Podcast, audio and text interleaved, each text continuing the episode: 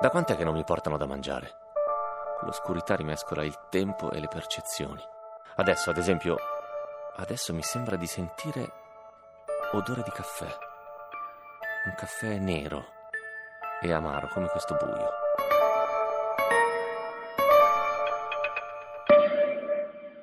Il caffè mi fa sempre venire in mente quella storia. La storia del caffè più pericoloso del mondo. La chiamava così, Massimo. Eravamo amici, eravamo buoni amici. Lui era un tipo serio, faceva un lavoro importante, viaggiava molto. Chissà come sta adesso. Ogni volta che raccontava questa storia iniziava sempre con la frase Che notte ragazzi. Vabbè, insomma, Massimo sta tornando da una cena di lavoro fuori città e notte. Ha mangiato tanto e bevuto qualche bicchiere in più. A un certo punto ha un piccolo blackout. Chiude gli occhi e quando li riapre sta sbandando fuori strada. Riesce a evitare il garrail per un pelo, con il cuore in gola.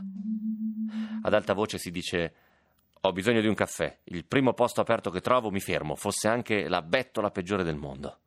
E qui, quando raccontava, aggiungeva sempre: Beh, ragazzi, non ci crederete, ma era proprio la bettola peggiore del mondo. Dentro ci sono solo due tizi, oltre al barista. Massimo entra tutto vestito elegante i tizi si girano a guardarlo. Lui ordina un caffè e sente i loro sguardi appiccicati addosso. Il barista, senza nemmeno guardarlo, dice: Mi spiace, ho già spento la macchina. E lui, indicandola, chiede: E quella lucina accesa che cos'è? La decorazione dell'albero di Natale? E mi ricordo che era sempre convinto di avere un ottimo senso dell'umorismo. Uno di quelli che piuttosto che rinunciare ad una battuta si sarebbe fatto ammazzare. E quella volta ci andò tanto così. I due tizi si alzano, gli vanno vicino, troppo vicino. Hai qualche problema? gli chiede uno con l'alito d'alcol. No, risponde lui. E invece adesso ce l'hai, dice l'altro rustico. Sente il barista ritacchiare e pensa: Ecco, ci siamo, volevo solo un caffè e adesso questi mi ammazzano.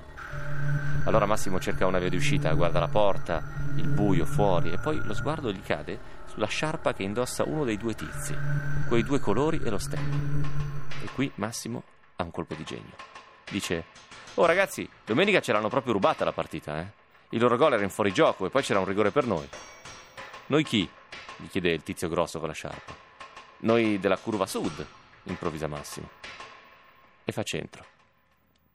La serata è finita mangiando pane e salamella, bevendo birra e cantando in coro l'inno di una squadra che non era nemmeno la sua. Quella notte Massimo dormì in auto nel parcheggio del bar. Ecco.